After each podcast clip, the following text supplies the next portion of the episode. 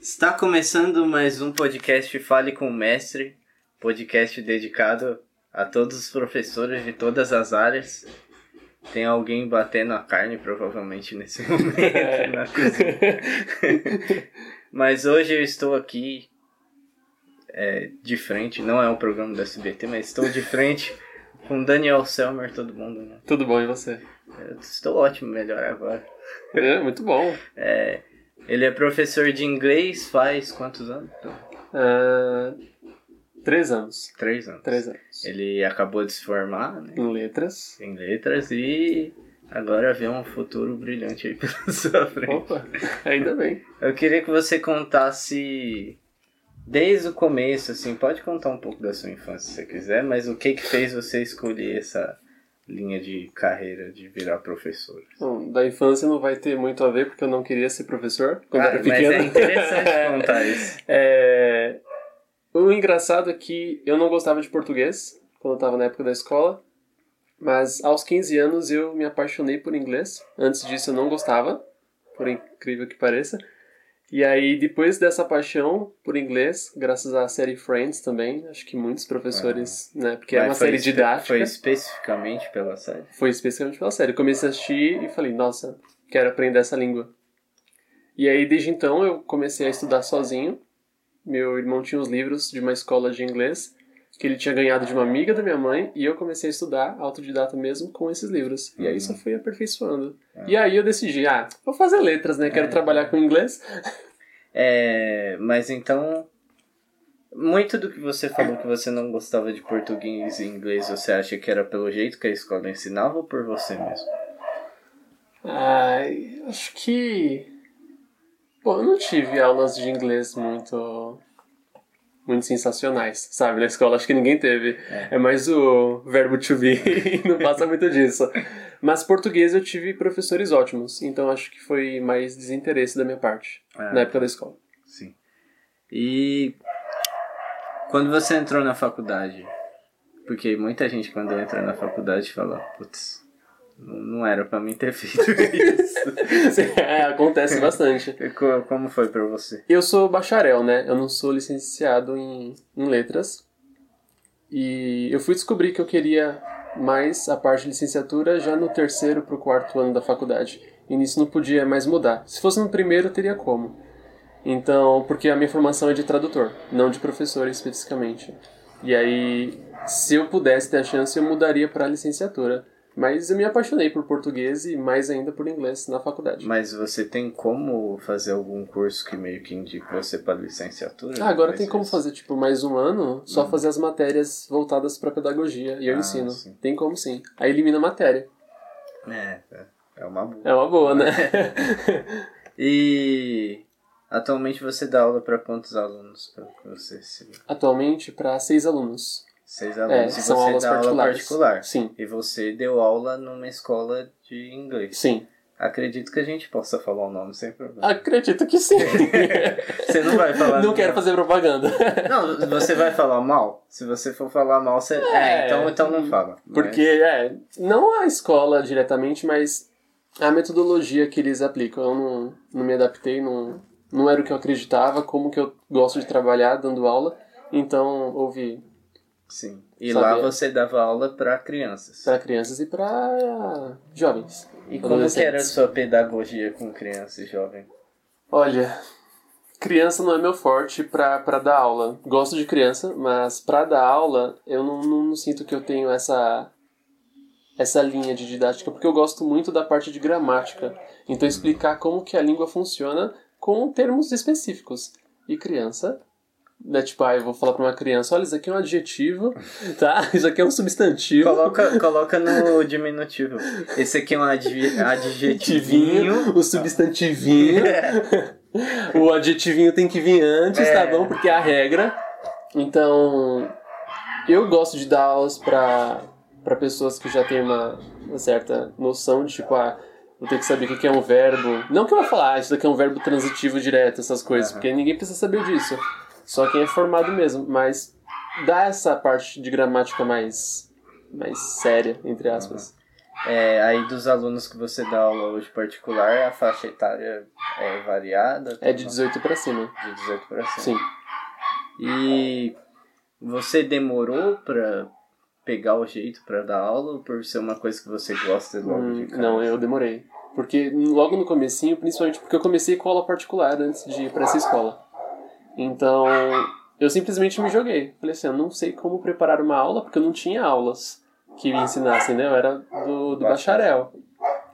E aí eu falei, tá, o que, que eu faço? Aí procurei algumas dicas de professores que, que tem tanto em Facebook quanto no próprio Google. E eu falei assim, acho que eu vou montar mais ou menos assim a minha aula com base em um livro que me ajudou bastante, que esse eu falo, que é o Grammar in News, do Murphy, que é excelente. E fui adaptando. No começo, é, não tem ideia de quanto cobra, como que faz a, a própria aula, quanto tempo que deve durar, então fui aprendendo com os erros. Ah. E o pessoal da sua sala na faculdade, a ideia deles é dar aula, é virar tradutor, é variado. Normalmente a pessoa que entra nesse curso tem uma linha mais específica que todo mundo vai ou varia? Então, quem entra em licenciatura direto não muda, É, não vai para tradutor. Mas quem entra em tradutor vai para licenciatura ou se forma como tradutor e quer fazer alguma coisa voltada para e licenciatura você também. tem interesse em tradutor? Não, Não? Não. Nenhum? Eu já trabalhei no escritório de tradução da própria faculdade.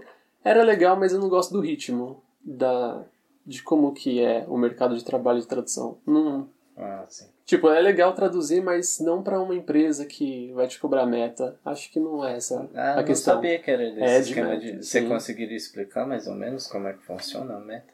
Isso varia de empresa para empresa. Tem o número de laudas, que são o número de caracteres com ou sem espaço, depende de cada uma.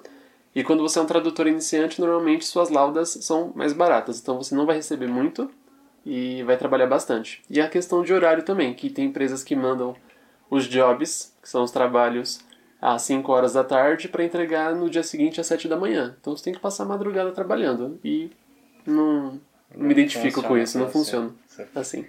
E aí com os seus alunos você também indica pra eles usar coisas que eles gostam pra poder ir pegando, tipo, com você foi Friends, aí alguém pode ser música ou um livro, sei lá. Sim, eu mesmo faço isso também, porque quando o aluno vai começar a ter aula comigo, eu faço mais ou menos isso, um bate-papo para saber quais são os gostos pessoais do aluno para tentar colocar isso na aula, para tornar mais lúdica e, né, o aprendizado um pouco mais fácil.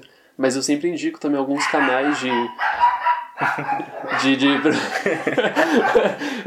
Vai, vai. eu indico alguns canais de professores tanto americanos, ingleses quanto brasileiros também para dar uma complementada. Não. O TED Talks também sempre Ah, indico porque é muito bom.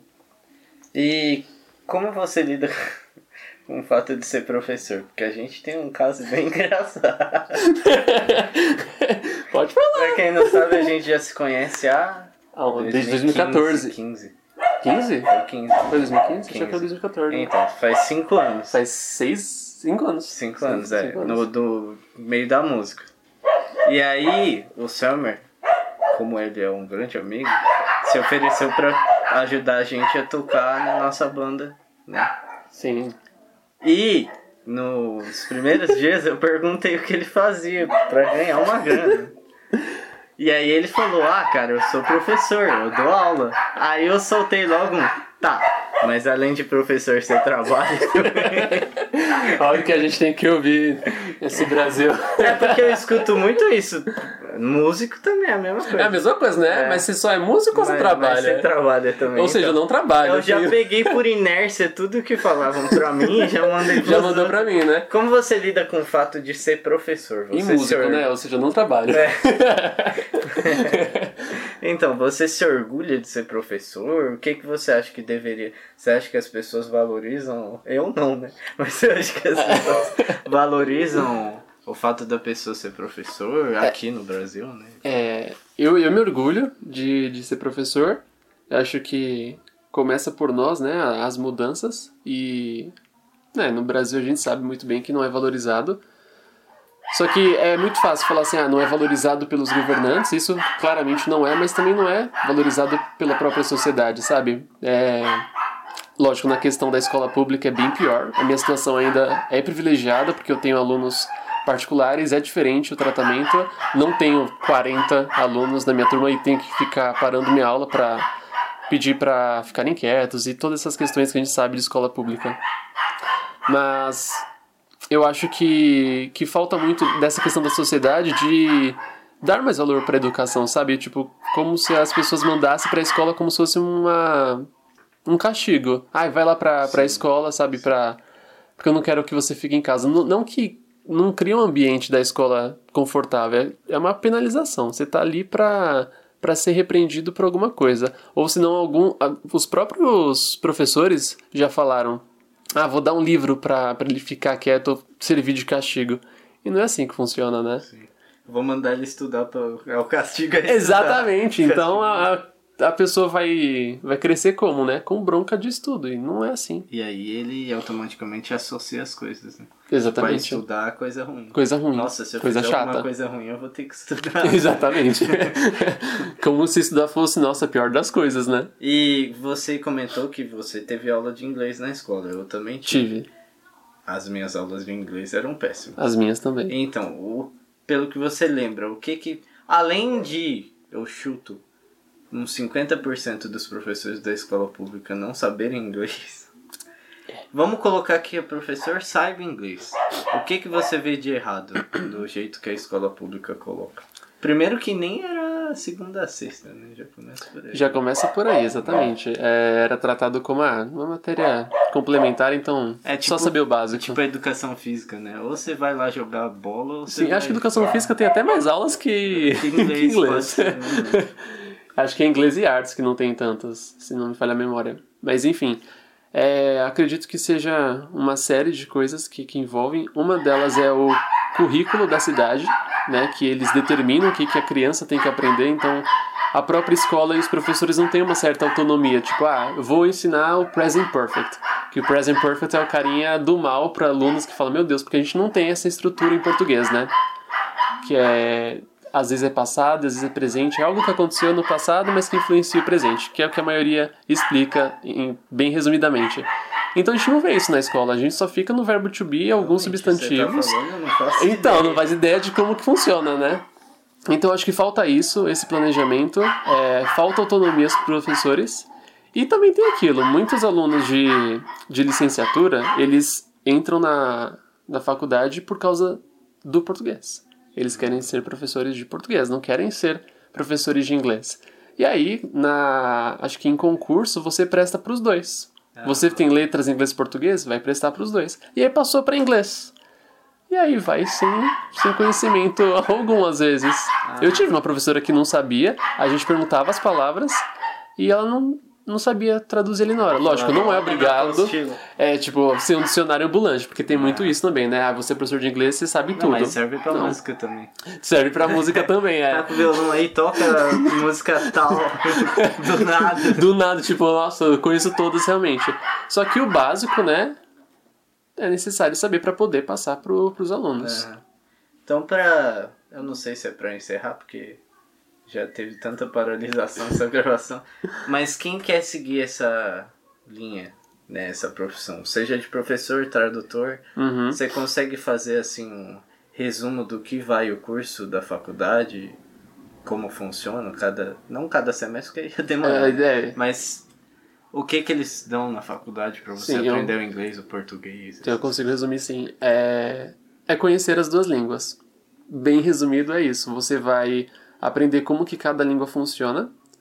É, para a questão de aprender inglês, tem professoras que dão, é, sei lá, uns cursos a mais fora do, do horário de, de aula da faculdade do calendário. Tem uns cursos extras para você fazer, para você treinar o seu inglês.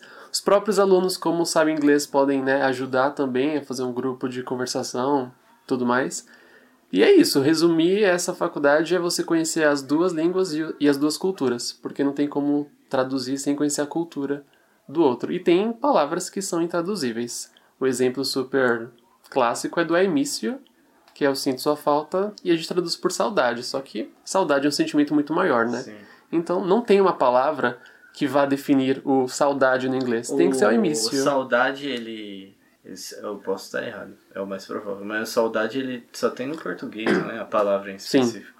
Eu acho que sim. Tô certo, hein? É. É. É porque eu não lembro em espanhol, não lembro em inglês. E as outras eu também não. É, inglês. inglês não tem realmente. Então. Ah, Mas tem palavras no inglês que em português não existe. Tipo uma palavra que é jaywalker, que é uma pessoa que anda por entre os carros zigue-zagueando eles pra atravessar. A gente Isso não se tem. chama morador do Rio de Janeiro. A gente tem que explicar. bala. Exatamente, a gente tem que explicar que não, não tem uma palavra que determine esse tipo de Mas ação. aí esse. Como é que é? Jake Walker? Jaywalker. Jay Walker. Isso. Não é Jake, é Jay. É Jay, Jaywalker. É, isso seria tipo. Como se fosse esses bordões que tem aqui ou não faz parte do? Como é que Não, é, são substantivos. Eles dão nome ah, é pra. é o substantivo. mesmo. Ah, tá. Porque aqui tem os ditados, né? Populares. Ah, lá, lá também tem, que às vezes a gente tem uma. São expressões idiomáticas também, que nós temos os equivalentes. Tipo, it's a white elephant é a mesma coisa que a gente falar presente de grego. Então, por isso que tem que conhecer a cultura. Você não pode traduzir é um elefante branco. Não faz sentido pra gente. Ai, nossa, isso daí foi um elefante Apesar de branco. que o elefante branco é usado aqui de um jeito diferente. De outro jeito, exatamente. E aí tem que tomar esse cuidado na hora de traduzir. Sim. Então, agora sim, pra encerrar a entrevista, antes que um cachorro volte a latir, Pode latir. Você, você consegue dar di- dicas, tipo, recomendar sites que são legais pra já ir aprendendo inglês, séries, assim? Séries e Friends. Eu Não, é, qualquer série assim que você se interesse, colocando legendado já vai ser o suficiente. Aqui, Friends, eles foram pautados como didático, porque o inglês é muito fácil, é dos anos 90, então tem muita coisa que você aprende com eles. Por isso que eu sempre recomendo Friends, mas qualquer outra série em inglês vale a pena.